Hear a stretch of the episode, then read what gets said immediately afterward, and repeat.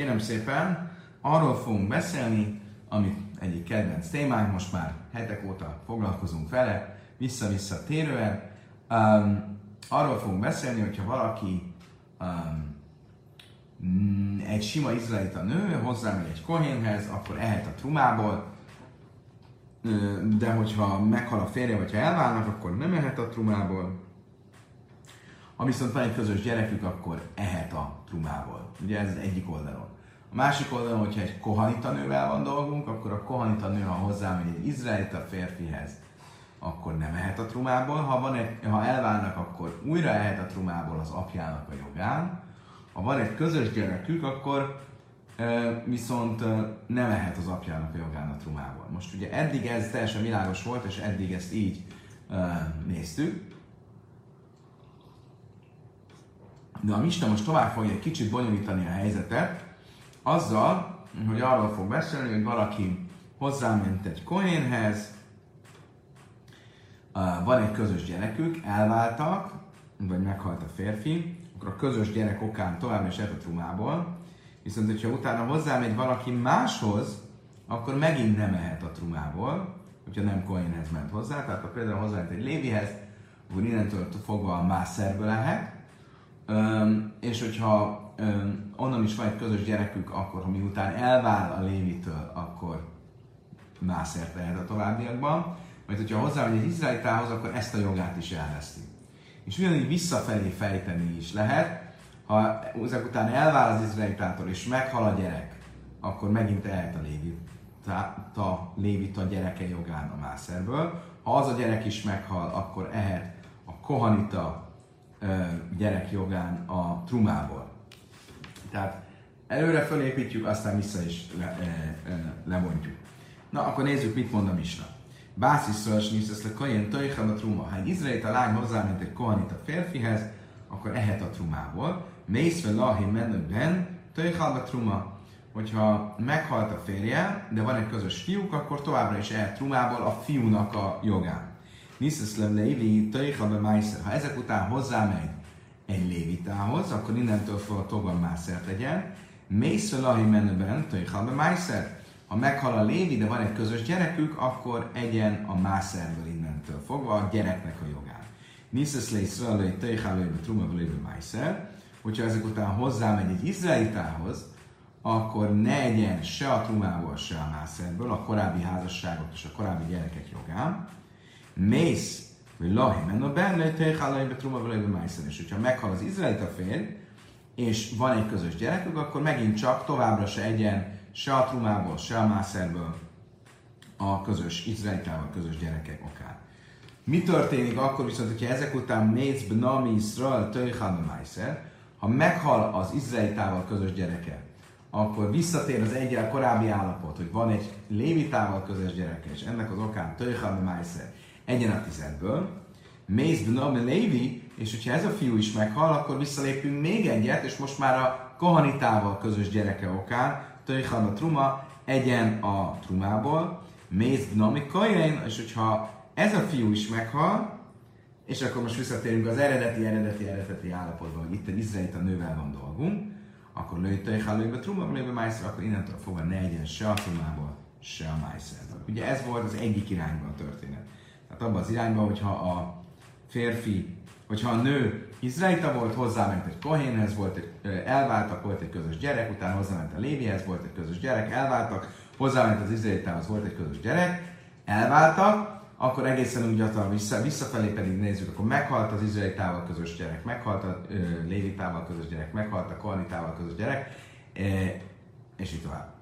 Mi a helyzet akkor, hogyha nem egy izraelita nőről van szó, hanem pont fordítva egy kohanita nőről van szó? Bászka is viszesz le Iszrael, hogy a Tejhál Truma, ha egy kohanita lány hozzáment uh, egy izraelitához, akkor ugye elveszti a trumelésre való jogát, ami az apja révén volt. Mész velahi menőben, hogyha meghalt a férje, viszont van egy közös gyerekük, akkor tovább se a trumából, Tejhal a truma, Niszesz lévi Tejhal a májszer. Ha ezek után hozzámegy egy lévitához, akkor a lévita jogán egyen a mászerből, Mész velahi menőben töjjel a májszer, ha meghal a, a lévita férj, de van egy közös gyerekük, akkor a továbbiakban is ehet a mászerből. Mész niszesz le kain truma, és ezek után hozzá, hogy egy kohénhez, akkor a férje jogán ehet a trumába. Mész vele, ahogy menő bent a truma, és hogyha van egy közös gyerekük, akkor miután e, meghal a férje, akkor a gyerek jogán továbbra is ehet a trumából. Viszont mész vele, ami kajén, a truma. Ha meghal ez a fiú, aki a közös fia a kohanitától, akkor megint csak ne egyen a trumából, viszont ehet a mászerből a korábbi lévitával kötött házasságának a jogán. Mész benami lévi mászor, hogyha ez a fiú is meghal, aki a lévitával közös fia, akkor ne egyen többet a májszerből. Most ott tartunk, hogy visszatérünk az első gyerekéhez, aki az izraelita házasságá, első házasságában született gyerek. Mész benami Israel, viszont hogyha ez a gyerek is meghal, hogy zeresz le via, akkor visszatérhet az apja jogán, hogy egyen a trumából, ezzel nem már, és erre mondja a Tóra azt, hogyha egy kohanita lánya megözvegyült, vagy elvált, és nincsen gyermeke, akkor térje vissza Antja házába, mint eh, ahogy ifjú korában volt, és apja kenyeréből egyen, vagyis ehet a trumából az apja révén. Oké. Okay. Akkor ezzel egy tiszta képlet van, most a Talmud ezt fogja egy kicsit bővebben megnézni. Azt mondja a Talmud, mész benomi lévin, tajhalba truma.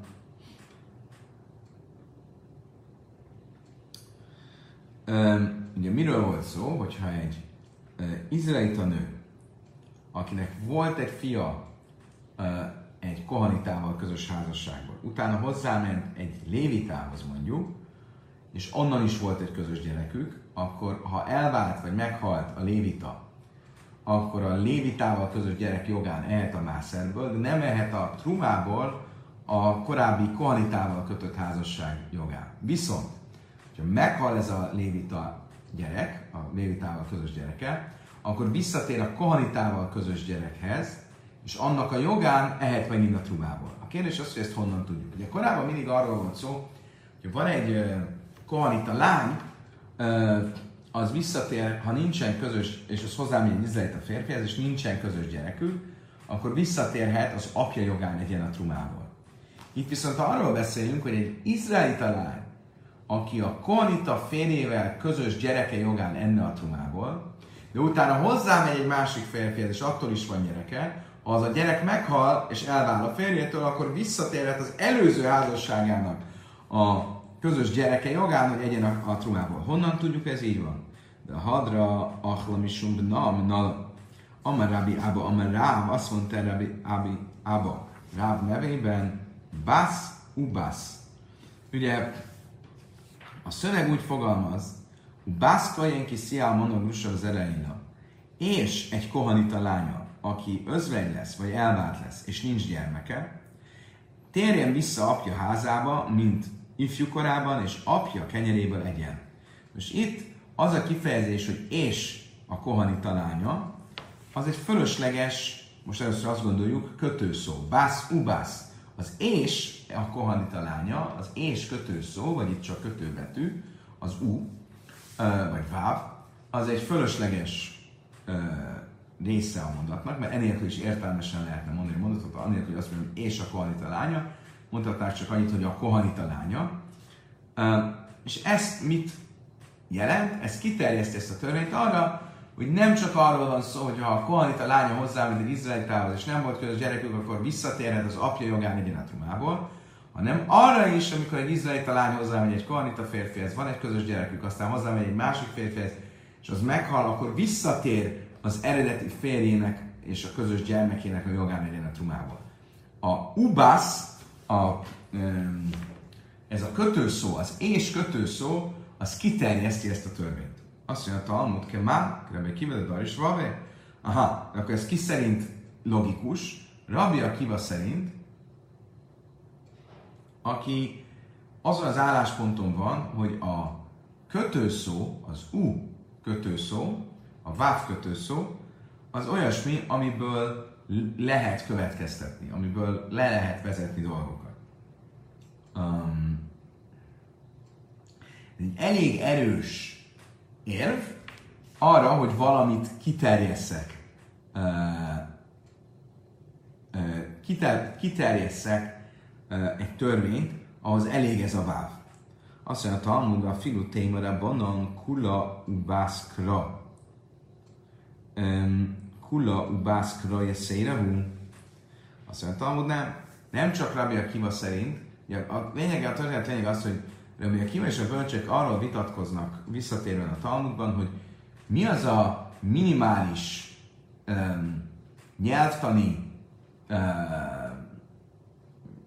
fordulat, az a szövegrészlet, ami hogyha fölöslegesnek tűnik, akkor arra való utalás, hogy valamilyen törvényt ki tudunk terjeszteni általa. Rabbi Kiva azt mondja, hogy önmagában egy fölöslegesnek tűnő kötő, kötő betű, kötő szó, a ubász például, és a lánya, az és, ami fölösleges a maga a helyi kontextus szempontjából, ez elég erős arra, hogy abból már ilyen következtetés vonjunk le. A bölcsek azt mondják, hogy nem, önmagában a kötő szó, az és kötő szó, vagy a Héberben ez csak egy betű, az nem elég erős erre. Most akkor itt viszont az ubász és a kohanita lánya, az és, az csak Rabbi Akiva szerint lenne e, megfelelő nyelvi fordulat ahhoz, hogy kiterjesszük ezt a törvényt az érintett helyre.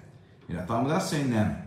A bölcsek szerint is, akik az u, az és nem fogadják el, az ubász, a kohanita, és a kohanita lánya, ami már egy egész szó, az elég. Ugyanis a szövegben ö, azt mondja a mondat, és a kohanita lánya, aki megözvegyül vagy elvár, nem kéne, hogy a kohanita lánya ö, ö, egyáltalán szerepeljen.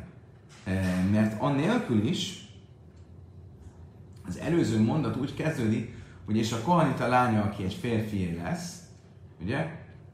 És a következő mondat az, hogy és megözvegyül. Ott nem kéne megismételni, hogy a kohanita lánya. És abból, ahogy ezt megisméti, Ebből tudjuk, hogy ezt a törvényt, ezt a szabályt, ezt ki lehet terjeszteni az érintett kérdésre is.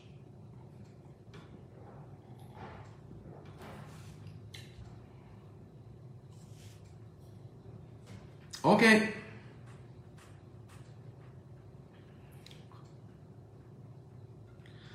Ugye a Misna arról is szólt, hogyha egy kohanita lánya megházasodott egy nem kohanitával, akkor elveszti az apja jogát apja jogán való ö, jogát, hogy ö, egyen a trumából, de hogyha elválik, vagy ö, megözvegyül, és nincsen gyerekei, akkor visszatérhet az apja hogy egyen a trumából. Ennek kapcsán tanuljuk a következő brájtát. Tanulában a síkhely zeresz, Hely zeresz le truma, vénő hely zeresz le hazaresajk. Egy brájtában azt tanultuk, hogy amikor visszatér a megözvegyült, vagy elvált kohanita lány, hogy az apja jogán részesüljön a kohanitáknak járó trumából, akkor csak a trumából részesül újra, de nem az áldozati állat mell és comb részén. Ugye azt kell tudni, hogy a slomim békáldozatból a kohaniták kaptak, megkapták a mell és a comb részt, és ezt fogyaszthatták. Ez is egy kohanitáknak tett általános felajánlás volt, csak úgy, mint a truma, amit a termésből kellett felajánlani. Most amikor a kohanita lánya visszatér, hogy az apja jogán egyen a kohanitákat tett felajánlásokból, akkor az csak a trumára vonatkozik, de nem az áldati húsra, a comb és a mellésze. Amrav Hizda, Ravina Barsila azt mondta erre, Rav Hizda, Ravina Barsila nevében, honnan tudom, hogy ez így van, Májkra híbe trumászak a dasim leiszeichel, be murra minak a dasim, Löjszöjhe. A szöveg, a Tóra mondata a következőt mondja. Szeretném nektek az eredetit felolvasni, teljes mondatot. Bászkaim ki sziele izzal, ha egy kohanita lánya, egy idegen férfi lesz, híbe trumaszak a dasim löjszöjhe, ő a szent e, trumából ne egyen. Ugye?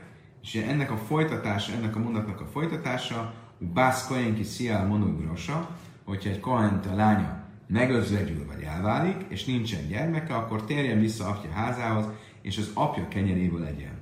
Akkor mit mond az első mondat? De trumaszak a dosim A szent dolgok trumájából legyen. Ugye a truma szó az valami felemeltet jelent, valamit, amit felemelnek. A szent dolgok adományából, felemelt adományából ne legyen, de ha egy kohanita lánya elválik, vagy megözvegyül, és nincsen gyermeke, akkor ehet az apja kenyeréből. Ugye ezt mondja a ször.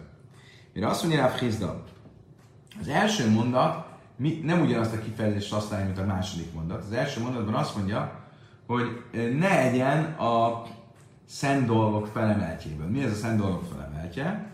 A áldozati hús az, az, az amit fölemelünk, az oltára teszünk. Rab Nachman, Ammar Rabba Baravua, mi lechem, löjka lechem, prátmechazbeség. Ezt erősíti meg egy másik magyarázat, ami azt mondja, hogy a második mondat viszont, ahol azt mondja, hogy újra ehet az apja kenyeréből, az azt a kifejezést használja az apja kenyeréből. Vagyis nem mindent, ami az apja kenyere, hanem csak egy részét. Mi az? A termésből járó truma, de nem a áldozati hús.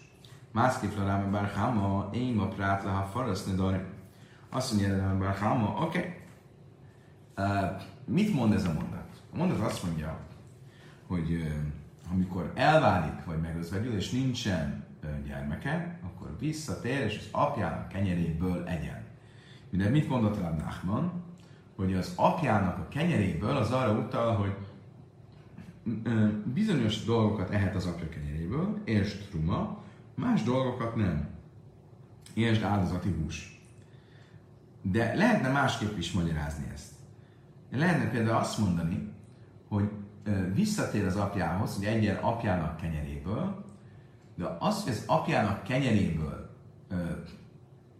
kifejezést használjuk, hogy bolből, nem a teljeset, hanem csak egy részét annak, amit az apja jogán megszerez, ezt lehetne úgy is magyarázni, hogy visszatér az apja házához, az apja felség területéhez, de nem teljesen.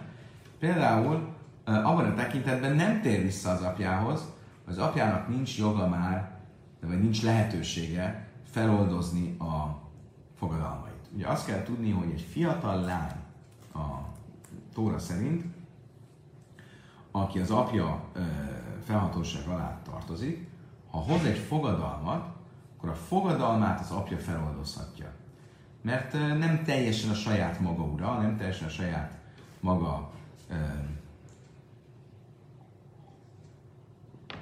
önálló jogi cselekvője, és ezért az apja feloldozhatja a fogadalmát.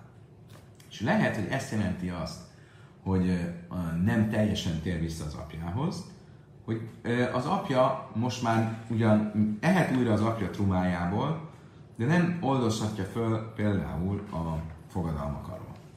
Amár Ravek, Fárpászkal, Tánadveire Mismoel, de Tanadvájra Mismoel, Neder elmondó, Grusha Jakumul Leo, Mátámod Leime Válai, Mutsa Miklál, Av Mutsa Miklál, Bál, El Hárisem Mosszer, Ábris Luchel Bál, és Mosszos Luchel Ábris Luchel Bál, Számnéz Gárs, Bedere, Elhanikaire Ba, Bész Via, של זו, או בייס בעיה של זו, אלא לא ימלוך, כיוון שיוצא שרחץ מישהו szápsú, én יכול להפר. Azt mondja, Talmud, ezt, hogy az apjának már nincs joga feloldozni az ő ö, lányának a ö, fogadalmait, ezt már máshonnan tudjuk. Van egy másik forrásunk a Tórában erre, amikor Mózes negyedik könyvében, ma 30-as fejezet 10-es mondat a következőt mondja. Nederál monogrusa jakumolea.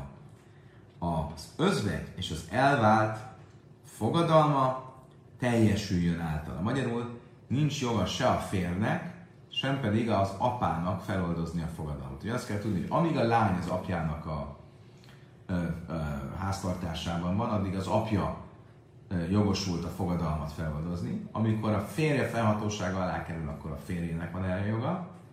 És itt pedig miről beszélünk? beszélünk?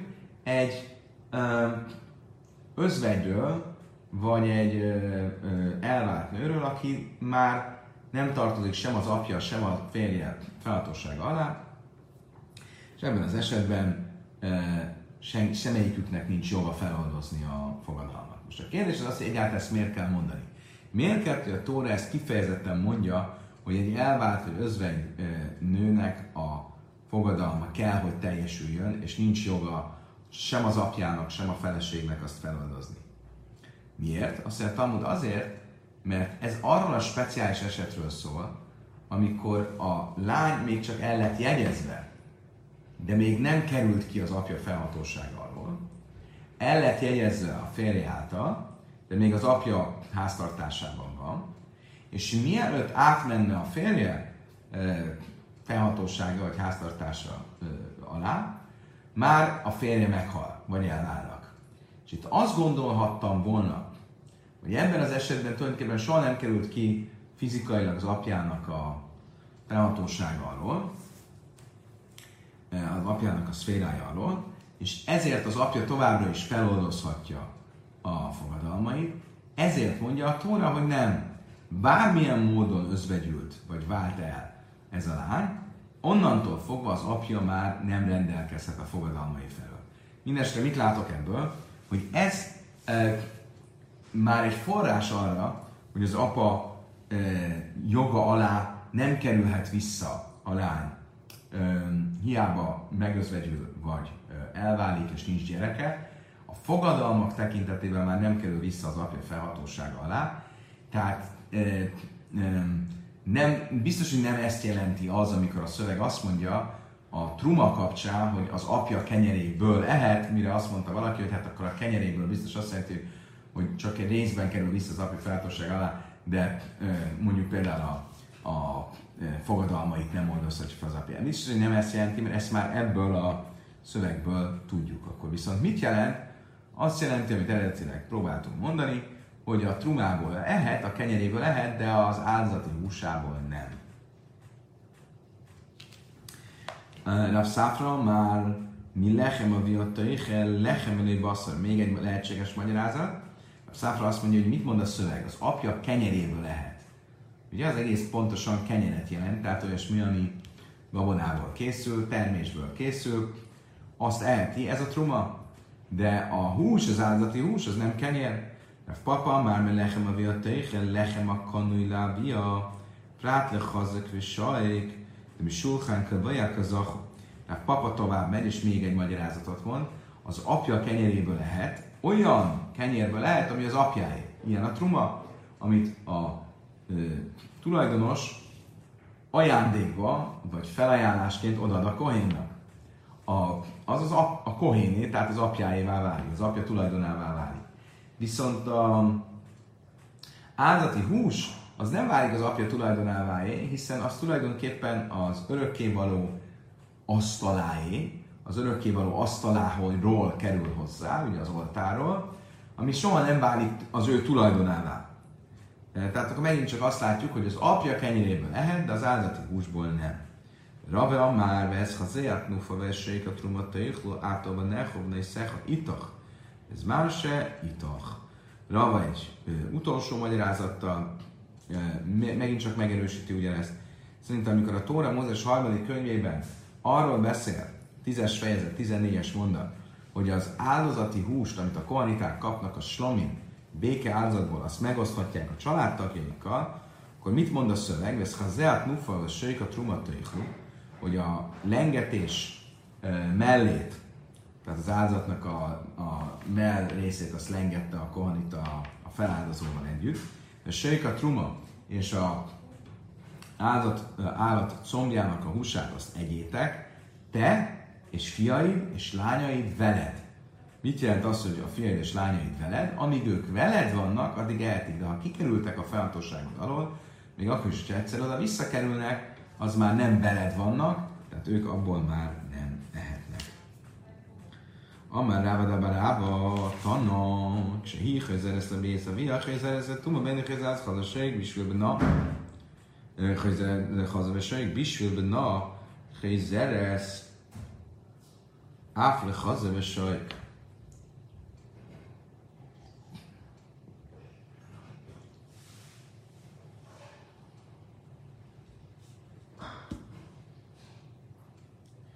Azt mondja a, a Brájta, hogy van egy érdekes különbség. Ugye két, két hasonló esetről is szó van. Van egy eset, amikor valaki, egy kohanita lánya, hozzámegy egy idegenhez, akkor addig nem ehet a trumából.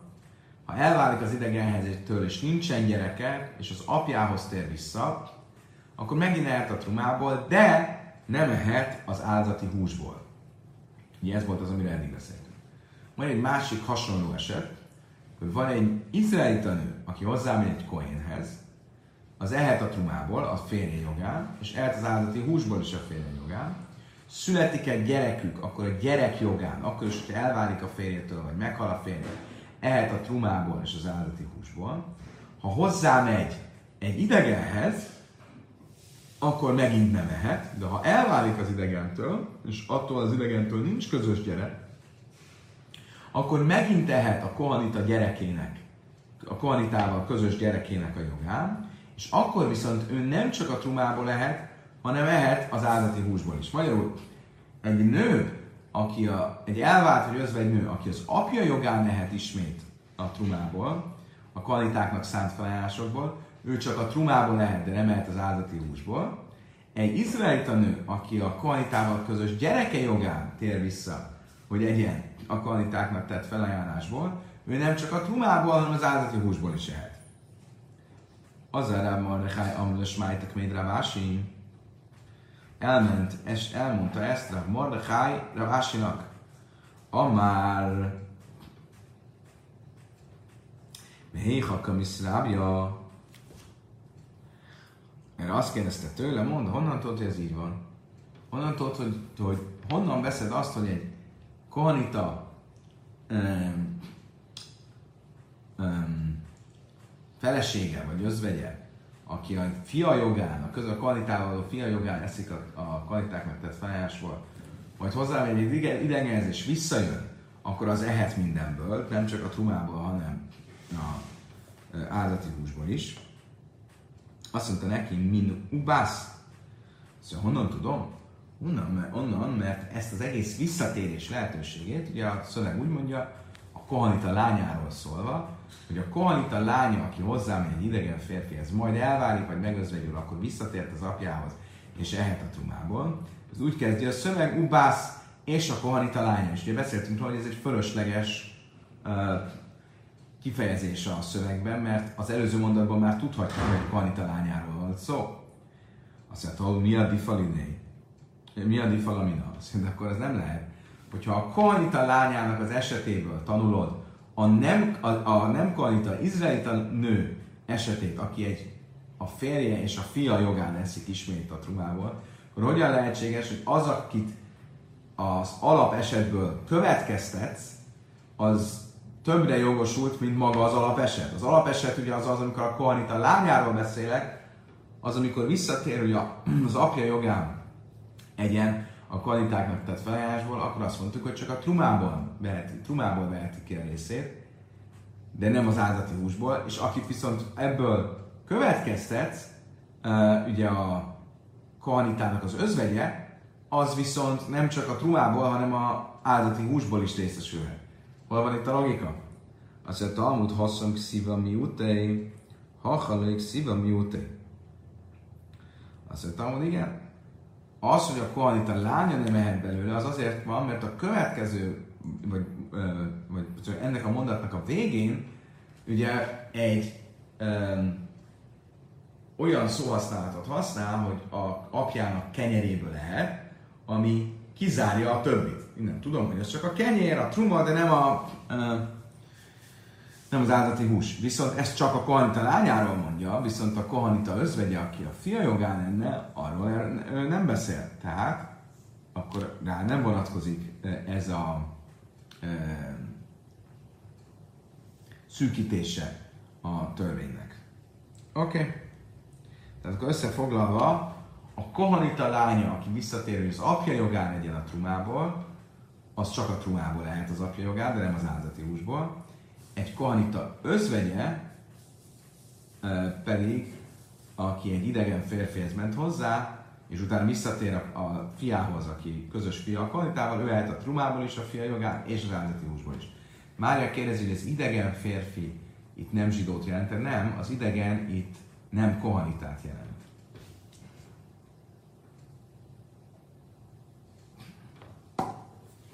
Oké, okay, megyünk tovább.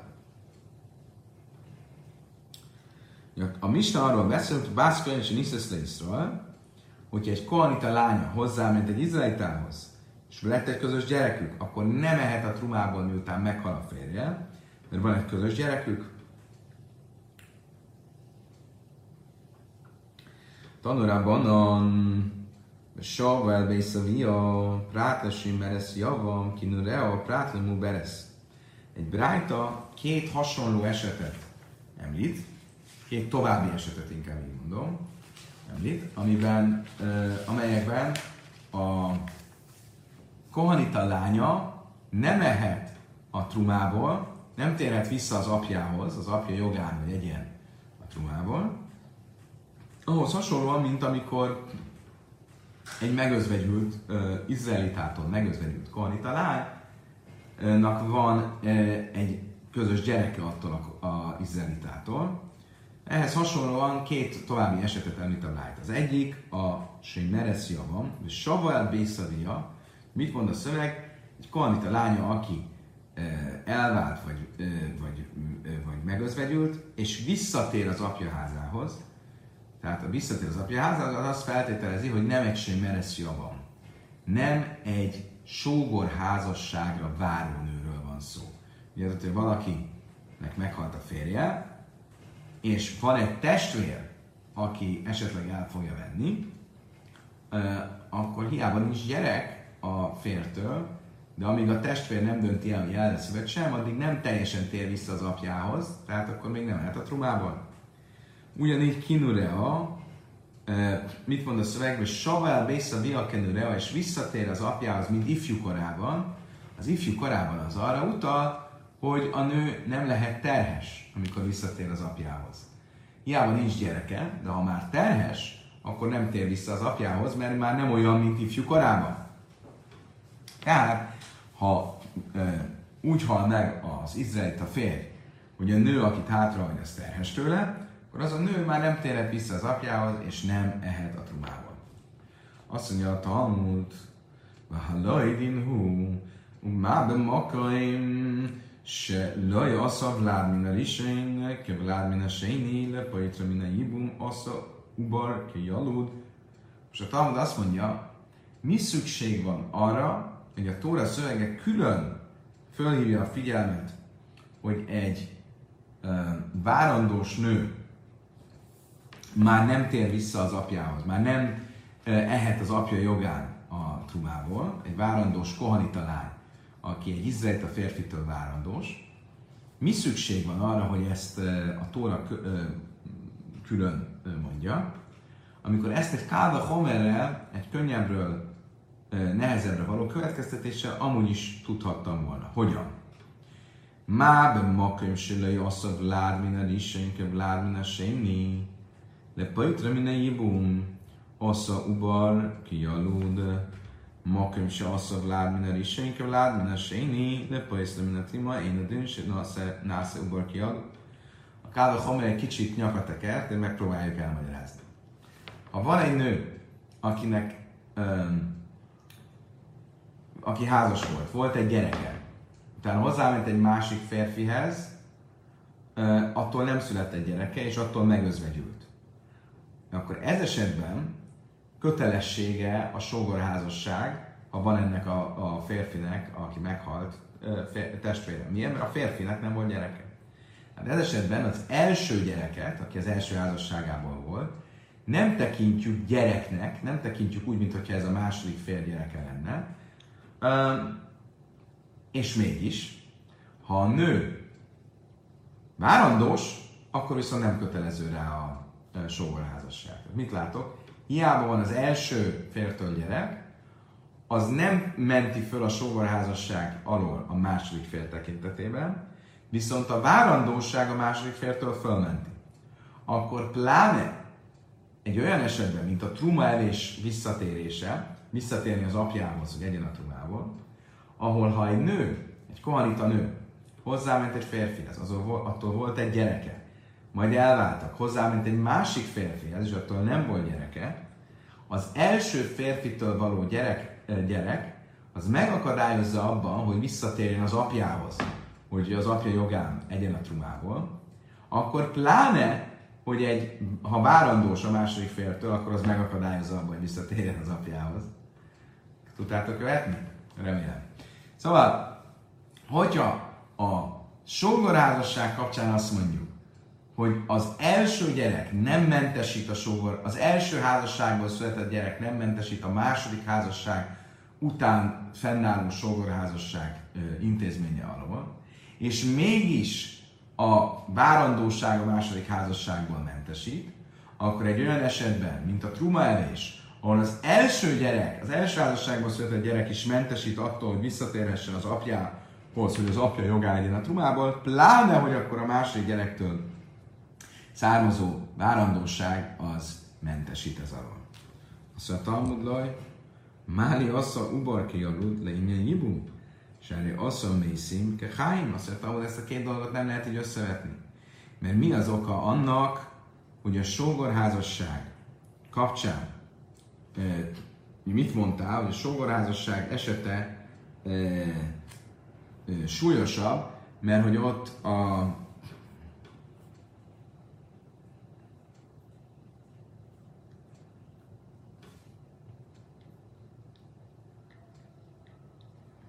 sógorházasság esete súlyosabb, mert ott az első házasságból született gyereket ne, nem tekintjük úgy, mintha az a második házasságból lenne, hogy az mentesítse a sógorházasság intézménye alól a második házasság kapcsán.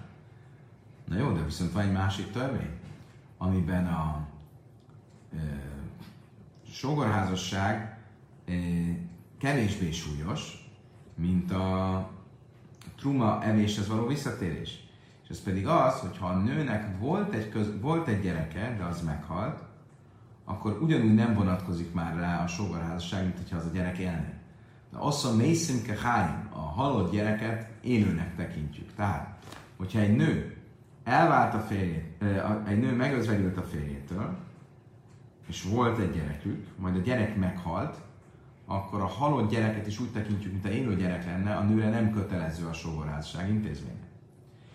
Viszont a truma elésnél ez nincs így. Ha egy nőnek, egy koanita nőnek volt egy közös gyereke egy izraelita férfitől, és az a gyerek meghalt, akkor a nő visszatérhet az apjához, hogy egyen a trumából. Tehát akkor mit látok? Hogy e, e, vannak bizonyos dolgok, ahol viszont pont fordítva a, a sógorházasság az, ami engedékenyebb, vagy ami megengedőbb, mint a, a trumelés témája. Máli, máli assza ubarki jalulinyan jibum, se assza mészim kehány. Ugye a jibum kapcsán, a sógorázság kapcsán a ö, terhesség ö, az ö, gyereknek számít, ugyanúgy, mint te, hogy egy halott gyerek élőnek számít. Násze ubar kiadod lényen truma, se lajassza mészem hány. Ezért onnan nem tudjuk kikövetkeztetni, hogy a trumelés kapcsán is a öm, várandós asszony ö, embriója az olyan legyen, mintha már megszületett volna, hiszen ott a halott gyerek az nem számít élő gyereknek, és így akkor a kálvachal miért nem működik, Talmud Lai Márkénére a Prátlemú Berez, és ezért van szükség arra, hogy a Tóra külön mondatban figyelmeztessen minket erre, már arra, hogy ha a nő nem, a, nő visszatér az apjához, mert ugye megözvegyül a férjétől, de terhes, akkor az már nem, nem számít visszatérésnek, mert a szöveg úgy fogalmaz, és visz, de Savael Beiszaviha kinureha, és visszatér az apjához, mint ifjú korában, és ő már nem tekinthető ifjú korábannak, mert ő már terhes. Ugye összefoglalva, a lényeg az volt, hogy a, mi szükség van arra, hogy a Tóra egy külön szóval figyelmeztessen arra, hogyha a kohanita lánya terhes, amikor megözvegyül, akkor már nem térhet vissza az apjához, hogy az apja jogán legyen a trumából. Amikor ezt egy Káda Homer révén ki tudtuk volna következtetni a sógorházasság kapcsán, a sógorházasság intézménye kapcsán inni szabályokból, a, a, mivel a Talmud bebizonyította, hogy nem tudtuk volna kikövetkeztetni, és így akkor igenis szükség van erre a e, extra e, kifejezésre. Oké. Okay. Most a Talmud azt mondja, e, hogy e,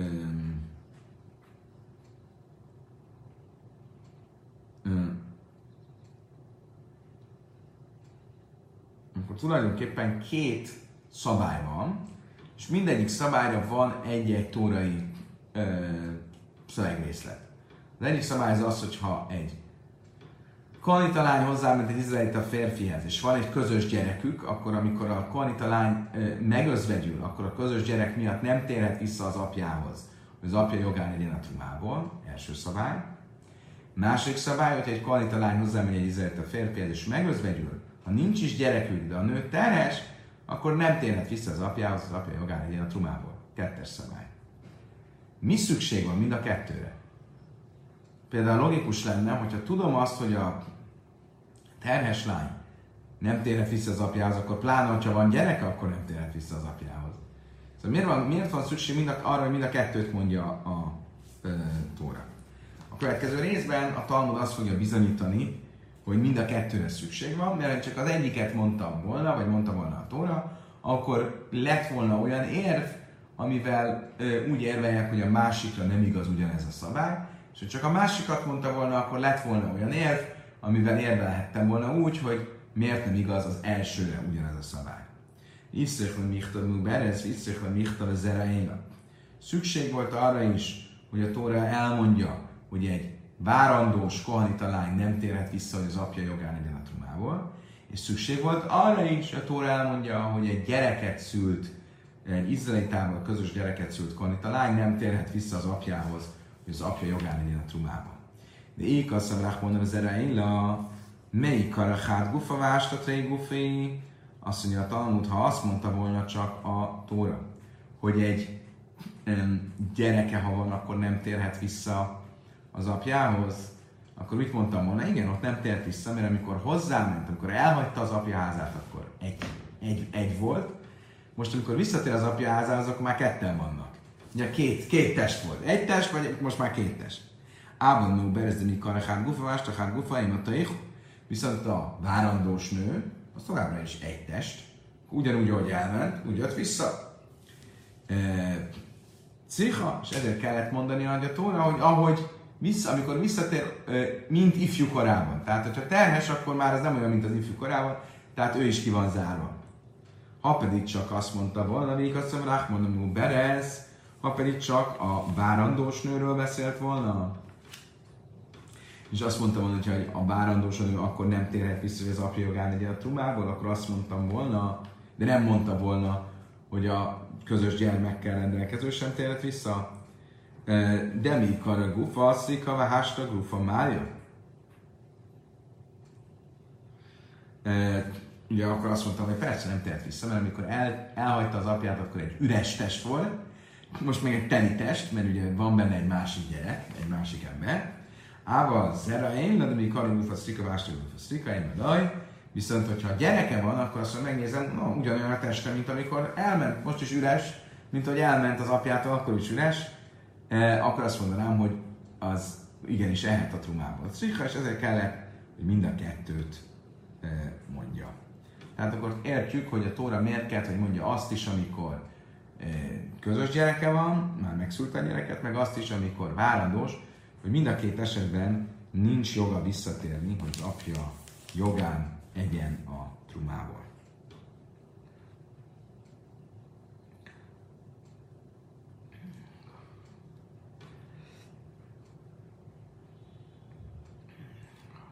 Oké. Okay.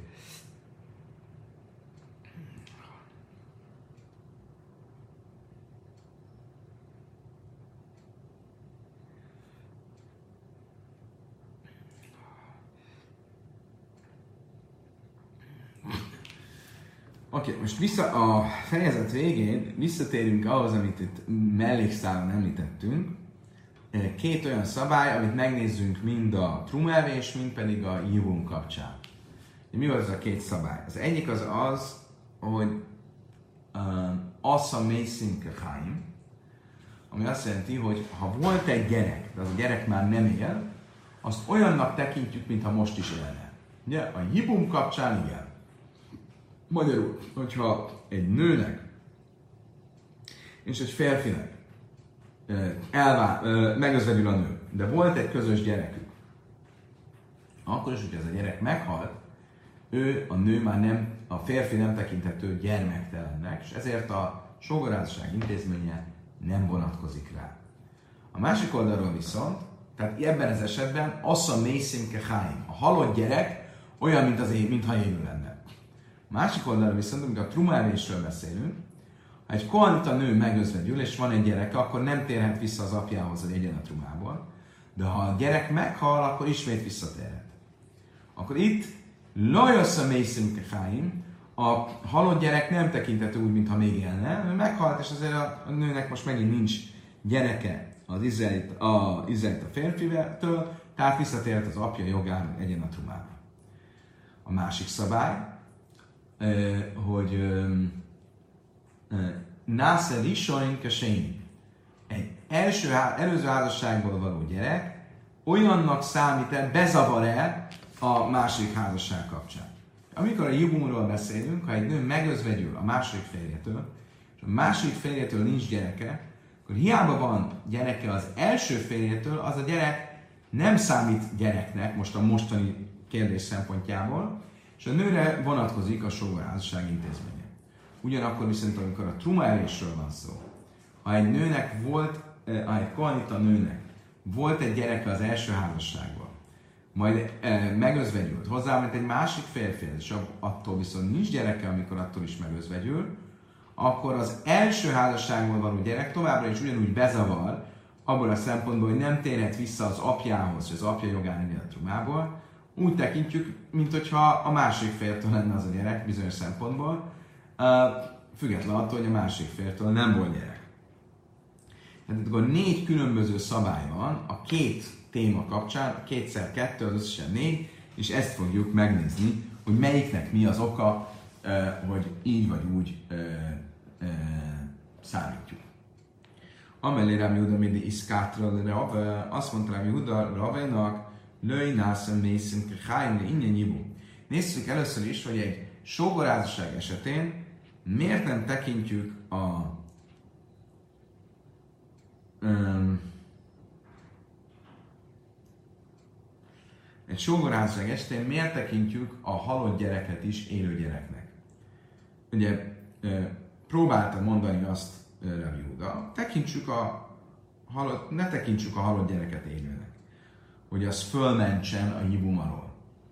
Mi a hajmer? Mában makim se asszony vlád minden isénkül, vlád minden sén, pajszlem minden trumolai asszony mészünk, háj, makim se lej asszony vlád minden isénkül, vlád minden séni, vagy te mi van, én is lej nászom mészünk, hájim. Ugye, és egy káva homerrel is tudnánk érvelni, és azt tudnánk mondani, hogy egy olyan esetben, amint a truma erés esete, ahol az első gyereket is más, a második házasságban gyerek gyereknek tekintjük, és e, a, mégsem tekintjük a halott gyereket élőnek, akkor pláne itt ne tekintsük, ahol, ahol a, a, amikor a ibumról van szó, a sokárságról van szó, e, és az első gyereket nem tekintjük a másik gyereknek, pláne, hogy ne tekintsük a halott gyereket élőnek. Magyarul, miért mondjuk azt, hogy egy sógorá, amikor a nő megözvegyül, e, és van egy gyereke, majd ez a gyerek meghal, miért nem mondjuk azt, hogy most akkor vonatkozzon rá a sógorházasság intézménye? Miért mondjuk azt, hogy a halott gyerek ugyanúgy fölmenti a sógorházasság intézménye alól, mintha még élne? Mi a válasz erre? Talmud Lai Máder a Headách, nem Haleszem és Szeva Salem, ahogy a példabeszédek mondja, a Tóra minden útja a kedvesség, és minden ösvénye a béke útja. Magyarul mit akar ezzel mondani? Hogy ha nem így járnánk el, és a halott gyereket nem tekintenénk úgy, mintha még élő lenne, tehát a nőre, a, a férje halála után, amikor meghal a közös gyerek is, akkor hirtelen megint érvényes lenne a sógorázság intézménye, akkor előállhatna egy csomó olyan kellemetlen szituáció, hogy a nő megözvegyül a férjétől, van egy közös gyerekük, aki él, a nő, de ez esetben nem vonatkozik a sógorázság intézménye, hozzámegy egy idegen férfihez, majd meghal a közös gyerek, és most hirtelen a volt férjének a testvéreivel kéne, hogy házasodjon, illetve akivel összeházasodott, annak által a házassága egy törvényte házasság. És ezt a helyzetet nyilvánvalóan nem lehetne elviselni. És ezért azt mondjuk, hogy ez kizár dolog, hogy a Tóra így értené, És azért úgy tekintjük, hogyha egyszer, amikor megözvegyült, volt egy közös gyerekük, akkor is, hogyha az később meghalt, on, onnantól fogva, hogy amikor a férj meghalt, az a gyerek élő volt, az akkor olyan, mintha továbbra is élne, és a nő, nőt mentesíti a sógorházasság kötelezettsége alól. Oké, okay, akkor ez volt az első szabály. Második szabály. Ennek pont a fordítottja a trumánál. A trumánál ugye mit mondunk, hogy egy halott gyerek nem számít élőnek abból a szempontból, hogy akadályoztassa a kohanita lányt, hogy visszatérjen, hogy az apja jogán legyen a trumába. Násza mészint keháim innen truma. Miért nem mondjuk azt, hogy igenis legyen így egy halott gyerek, és legyen olyan, mintha még élő lenne, hogy visszatartsa a kohanita lányt attól, mármint az anyját, hogy az az apjának a jogán visszatérjen a trumávéshez. Mi kálva hajmer, és itt is mondjuk egy kálva hajmer. Mába makom se velszó, lád minden isink, lád minden sényi, lepajtra minden jibum, assza mészünk, egy hány, makom se assza, lád minden isink, lád minden sényi, pajtra metrum, ennyi is, nászom mészünk, egy hány. Miért nem mondjuk, hogy kálva hajmert? És mondjuk azt, hogy ha a sógor házasságnál, ahol az első gyerek, az első házasságból született gyerek, nem tekintető gyereknek a másik házasság kapcsán, mégis azt mondjuk, hogy a másik házasságból született gyerek, ha meghal, az továbbra is élőnek számít, akkor itt ahol azt mondjuk, hogy az első házasságból született gyerek olyan, mint hogyha a másik házasságból született volna, pláne, hogy a élő gyereket, a halott gyereket tekintsük élő. Pláne, hogy a halott gyereket ne tekintsük élőnek. Oké, okay, bár is legyen, röviden összefoglalva a kérdés az az, hogy a trumelés kapcsán miért mondjuk azt, hogy egy halott gyerek az már nem számít élőnek, és ezért nem akadályozza, hogy az anyja visszatérjen, ahogy az apja jogán legyen a trumába. Tehát laj már az erejénna. Ha énna, ugye miért, mert mit mond a szöveg? A szöveg azt mondja, hogy ha egy kohanita lány megözvegyül vagy elválik, de zeraéna, és nincsen leszármazottja, akkor visszatér, hogy az apja házában, az apja kenyeréből legyen. Tehát, ha nincsen leszármazottja, ennek viszont van leszármazottja, ennek, és ennek bocsánat, és ennek bizony nincs leszármazottja, mert amikor meghalt a gyerek, akkor meghalt a gyerek. Itt nincs, akkor már nincs többet leszármazott, és ezért tekintjük úgy, hogyha egyszer meghalt a gyerek, akkor az nem akadályoztatja többet, hogy, hogy egyen a trumából. Oké, okay. következő kérdés. A hármas téma. Nászer vlád minden is, vlád minden ingem jibum. Mi az oka annak, hogyha egy nő hozzáment egy férfihez, volt egy, van egy közös gyerekük, utána attól megözvegyül hozzámegy egy másik férfihez, és attól nincs közös gyerekük, akkor kötelező rá a sógorházasság, és nem mondjuk azt, hogy az első házasságban született gyerek legyen olyan, mint a másik házasságban született gyerek. Miért nem mondjuk ezt? Mi Káva Hajmer? Itt is lehetne mondani egy Káva Hajmert, amiben azt, le, azt lehet neki következtetni, hogy igenis mondjuk, hogy az első házasságban született gyerek legyen olyan, mint hogyha a másik házasságban született volna, és mentesítse a nőt a sógorházasság intézménye alól. Mi lenne ez a káma hamer? Máben makrim se vagy assza mészim kehája. Le ingyen truma. Assza vlád minden risén, ke vlád minden séni makrim, se assza mészim kehája, linyi nyibu, méne dincs, lássza vlád minden risén, ke vlád minden séni.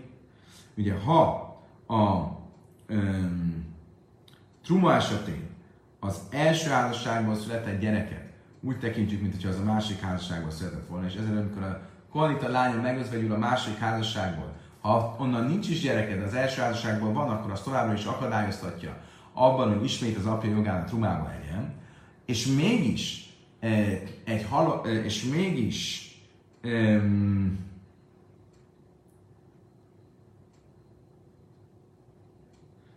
nem, nem, nem, egészen, még egyszer. A kábasában az a következő hangzik, hogy ha a truma esetén a halott gyereket nem tekintjük élő gyereknek, tehát hogyha a Kalita lánya, Izraelitával közös lánya meghalt, a, ö, kö, a, nem, a Kohanita lányának az Izraelitel való közös gyereke meghalt, akkor onnantól fogva ö, az gyerek halottnak számít, és a, ö, visszatérhet az apjának a jogán legyen a trumából. Nem tekintjük a halott gyereket élő gyereknek, és mégis az első házasságból született gyereket úgy tekintjük, mint a másik házasságból született volna. Tehát ha megözelült egy másik házasságból, a Kvalita lánya, de az első házasságból van egy gyereke, akkor az akadályoztatja abban, hogy a férje jogán visszatérjen trumávéséből. Akkor a Jibumnál um, ahol a halott gyereket nem tekintjük élő gyereknek, uh, nem, ahol a halott gyereket élő gyereknek tekintjük, igen, mert hogyha volt is egy közös gyereke, és az meghalt, ha meg is halt, azt uh, úgy tekintjük, hogy mintha élne, tehát nem kötelező rá a házasság, akkor pláne, hogy a előző házasságból született gyerekét, azt ugyancsak gyereknek kéne tekinteni, hogy az fölmentse a másik házasságban való megözvegyülése után a sógorházasságáról. Azt mondta, tehát akkor összefoglalva, mi az oka annak, hogyha megözvegyült a második házasságból egy nő, és onnan nincs gyereke, hiába van az előző házasságában a gyereke, ebben a házasságban a megözvegyülésnél kötelező rá a házasság intézménye. Szóval hogy miért Ben én Mert a szöveg mit mond? Ha megözvegyül a nő, és neki, azaz a férnek, a meghalt férnek nincs gyereke. Van ha és neki nincs gyereke. Mit ennek engem, hogy a előző házasságból a nőnek volt gyereke, az nem azért a férjé. Oké, okay. Utolsó téma, Völöjnászer lád, mint a risseink, lád, mint a sényű, truma. Mi az oka annak, hogy a el, első házasságból született gyerek mm, akadályoztatja a második házasságból ö, megözvegyült nőt, hogy visszatérjen az apja jogán egyen a trumából. Miért mondom ezt?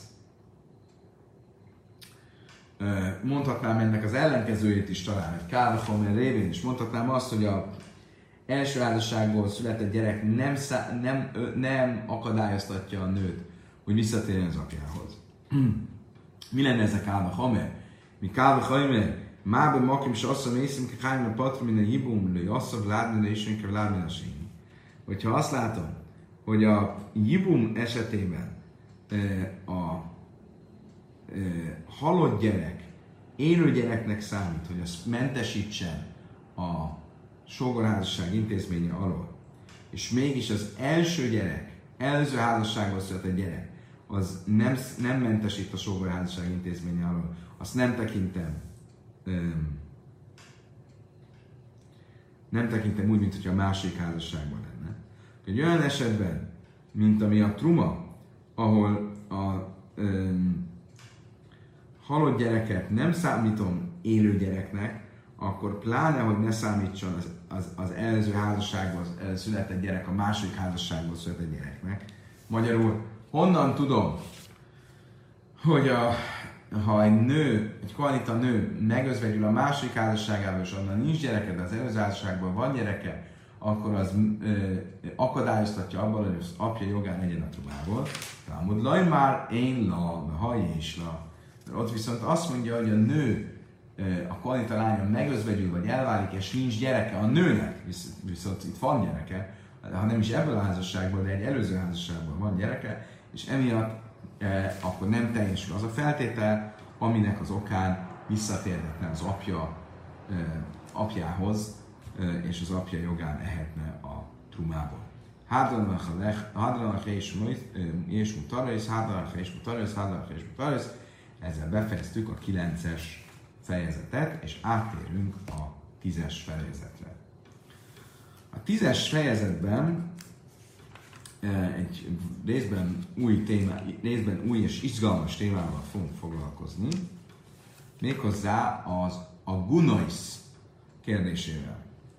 A guna azt magyarul szalma özvegynek szoktuk fordítani, nem tudom, hogy ez egy teljesen jó fordítása, és ez arról szól, hogy egy nő, akinek eltűnik a férje, ugye a nagyon nagy probléma, probléma eltűnik a férje, nem tudjuk, hogy éle, meghalt-e, ugye ez a nő szegény, elválni nem tud a férjétől, viszont házasodni se tud, mert lehet, hogy a férje még él, és akkor egy érvényes házasságban van. Ha hozzámenne egy másik férfihez, akkor az a házasságtörést követne el, és a gyerek az bizony manzer lenne.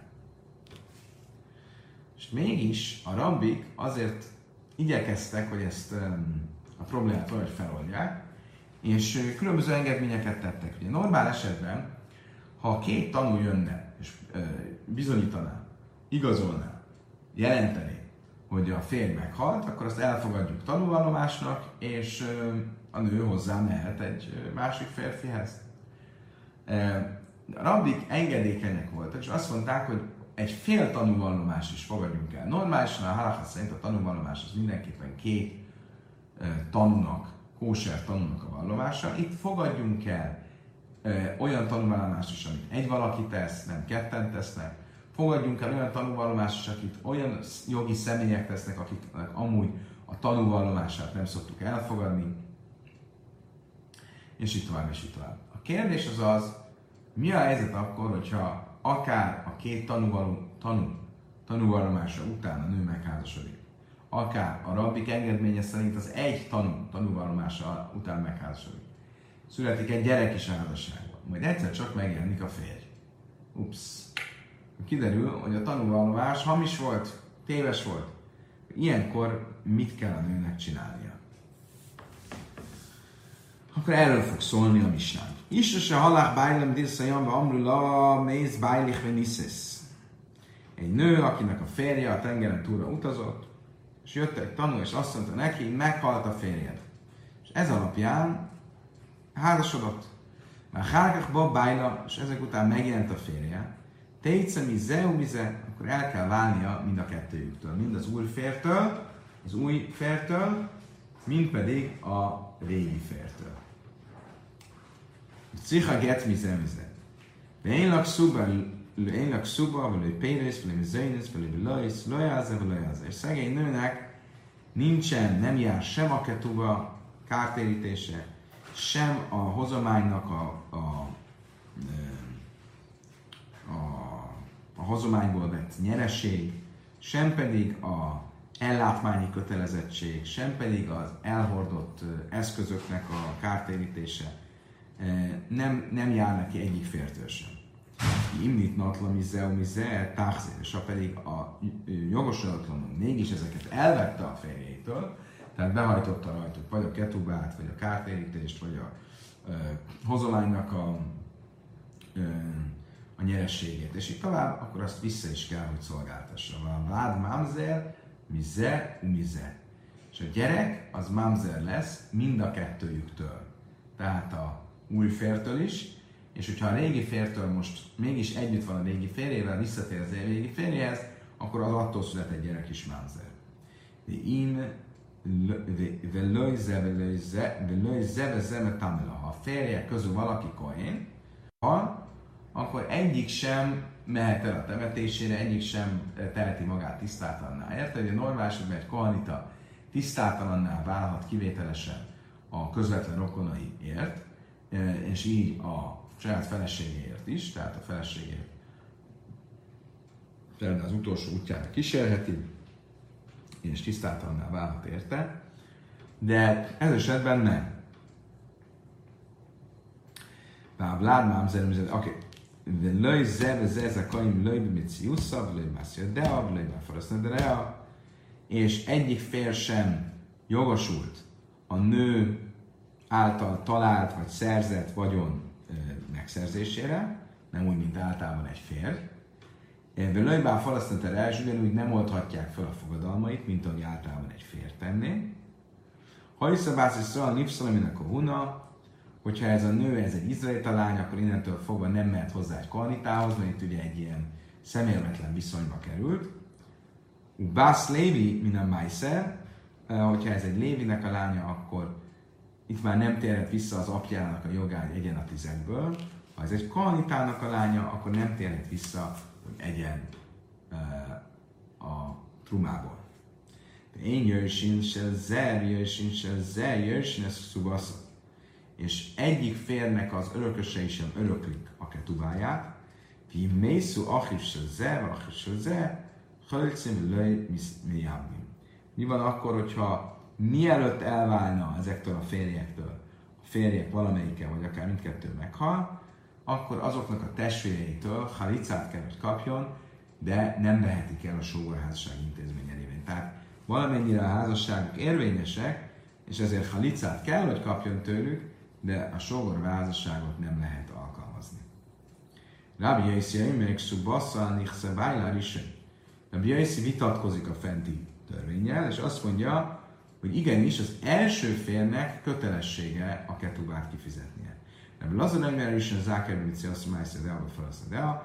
De ez a Lazar hozzátesz, hogy igenis az első férj mégis a férj, és ezért jogosult a nő által talált vagyon megszerzésére, és ugyanígy a fogadalma feloldozására, ő egy normál férj, még akkor is, hogyha el kell válnia tőle.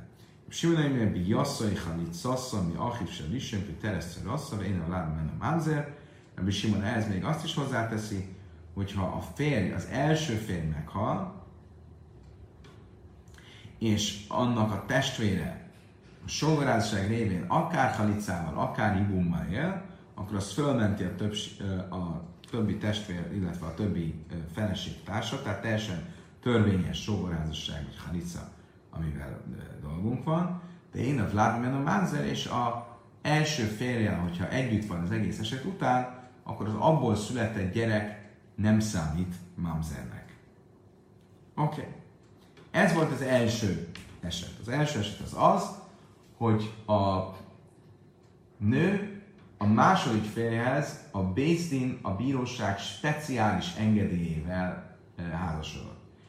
Egy tanú volt csak, aki bizonyította, hogy az első férj meghalt, és ennek az egy tanúnak a tanúvallomását csak a Bézdin speciális engedélye alapján lehetett elfogadni. Ha ezt elfogadták, újra házasodott, akkor ezek a törvények vonatkoznak rá. Most a következő paragrafusban arról lesz szó, hogyha a nő teljesen simán házasodott, két tanú jött, és ö, tanúskodtak, hogy a férj meghalt. Akkor mi van? Imniszes súsz, ha nem a Bézdin engedélyével házasodott, hanem két tanú volt, és annak a jogán házasodott a másik férje, muteres loj, akkor amikor megjelenik a, az első férj, akkor visszatérhet az első férhez. Nem kell az első fértől is elválni. Niszész alpi Bézdin técei uptura min a korban. Női niszész alpi Bézdin técei bechajjebez be korban. Ha az első eset történt, tehát a Bézdin különleges engedélyek alapján házasodott, akkor mind a kettőtől el kell várnia, és még egy áldozatot is kell hoznia az önszántán kívüli bűn okán, ha viszont nem a Bézdin speciális engedély alapján házasodott, hanem egyszerűen, mert volt két tanú, nem volt szükség erre speciális engedélyre, akkor tétszer, akkor a második fértől el kell válnia, az elsőtől nem, és még áldozatot sem kell hoznia. Jafek kajach Bézdin Poitra Minden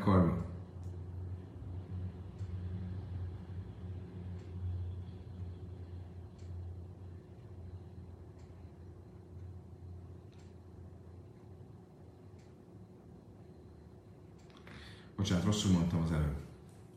De még egyszer. Hogyha a Bézdin speciális engedélye volt, rosszul mondtam, ha a Bézdin speciális engedélye alapján házasodott, tehát egy tanú volt, és kert a Bézdin speciális engedélye, akkor a második fértől el kell, mind a két fértől el kell válnia, viszont nem kell áldozatot hoznia. Ha viszont nem volt szükség a Bézdin speciális engedélyére, akkor csak a másik fértől kell, mert volt két tanú, akkor a másik fértől kell csak elválnia, viszont kell hozni áldozatot.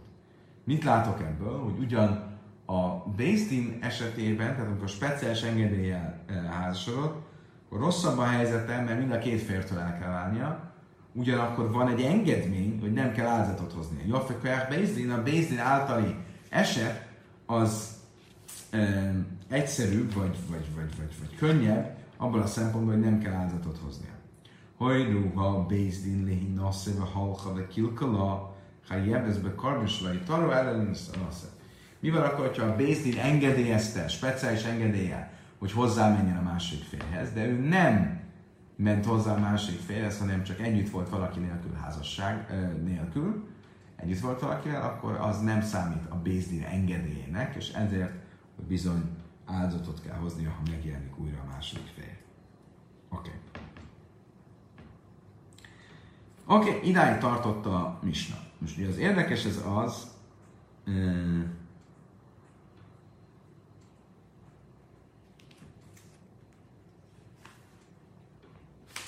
Az érdekes az az, hogy a misna elején mi úgy magyaráztuk a misnát, hogyha eh, egy nőnek a férje a tengeren túlra ment, és, és jött egy tanú, és azt mondta, meghalt a férjed. Mi ugye úgy mondtuk, hogy jött egy tanú, de a szövegben nem ez áll, hanem az áll, hogy és jöttek, és azt mondták. Tehát többes számban. Miért mondtuk mégis azt, hogy egy tanúról van itt szó? Mert később a Misna második paragrafusában azt mondta a Misna, hogy ha viszont nem a Bézdin különleges engedélyével házasodott, akkor mit értettünk az alatt, hogy akkor nyilván a másik paragrafus arról szól, amikor nem volt szükség speciális engedélyre, mert volt két tanú. Ha erről szól a kettes paragrafus, akkor értelemszerűen az egyes paragrafus nem szólhat másról, mint hogy az e, abban az esetben csak egy tanú volt, és ezért kellett a speciális engedmény. Mindeg tanísz szépen is és sósz, ezt látszolaj, mivel a második paragrafus arról szól, hogyha engedély nélkül házasodott, magyarul nem volt szükség engedélyre, miért? Mert két tanú volt, akkor visszatérhet az első férjéhez, Sörbőj, és az Bézdin, ele Bézdin, ez azt jelenti, hogy nem volt szükség az Bézdin engedélyre, mert két tanul. Mik Láder és az Bézdin, Obédech, akkor ezek szerint a Misna eleje, hiába többes számban van a szöveg, arról szól, hogy egy tanú volt csak, és az egy speciális engedéllyel, mégis akkor az egy tanút is elfogadjuk. Álma éd, echad nem a... Ebből azt látjuk, hogy ebben a speciális esetben az a guna, a szalmi özvegy esetében az egy tanú is e, elfogadható. Általában csak két tanút fogadunk el, de itt az egy tanú is elfogadható. És ezt megerősítve látjuk, hogy nem, nem, azt látjuk, húzakó liusz szín, éd mi pi éd, pi isha mi pi isha, pi isha mi pi eved, pi sifra, álma éd echad mehamen. Látjuk azt, hogy később lesz róla szó, hogy eh, olyan engedményeket tettek a rabbik a, a gunners, a szalmaözvegyek kapcsán, hogy kiházasíthattak egy szalmaözvegyet, e, akkor is, hogyha a tanúvallomást egy nő tette, vagy egy nő egy másik nő tanúvallomására alapítva tette, vagy egy szolga tette, vagy egy, vagy egy szolga nő tette, és akkor ugyanígy nyilvánvalóan, hogyha egy tanú tette, akkor is az elég. Azt kell érteni, hogy a tanúvallomásnak a szabályai azok azok, hogy két zsidó felnőtt férfi lehet tanú. Vannak mindenféle olyan normál esetben. Van mindenféle olyan előírás, hogy nem lehet tanú az, aki nem vallásos, aki nem zsidó, aki nem teljesen jogképes cselekvő, mint egy szolga, Eh, vagy egy szolgáló, és különben egy nő sem lehet tanul, eh, csak, csak egyes esetekben. Ez egy külön irodalma valami nő miért ne lehetne tanul, miért ne hinnénk el a nőnek. Teljesen jogképes cselekvő, sehol nincs ilyen megkötés. És általában az a magyarázat, hogy az, hogy a nő nem lehet tanul, az tulajdonképpen a nőnek a jogait védi. Azt kell érteni, hogy a tanúvallomást azt nem volt szabad visszatartani. Egy ember, aki látott valamit, azt kötelessége volt, nem volt a hallgatás joga nem volt meg, kötelessége volt tanúvallomást tenni, és a tanúvallomás során egy tanút nagyon komoly felelősség visel, és nagyon komoly kikérdezésnek volt kitéve, és nagyon könnyen, ha nem is nagyon könnyen, de beleeshetett a hamis tanú esetében, amikor rá olyan ö, ö, büntetés vonatkozhatott, mint amit a tanúvallásában tett a másikra. És ezért ö, a nőket fölmentették, most föl vannak mentve a bíróság előtti ö, kötelesség alól, hogy tanúvallomást tegyenek. Bárhogy is legyen, mindezek a, a szabályok a gunánál nem vonatkoznak. Ugye a guna esetén elfogadjuk a nem amúgy elfogadható tanulvallomásokat is, és így elfogadjuk a, az egy tanútól kapott tanulvallomást is. Egy pillanat, kér.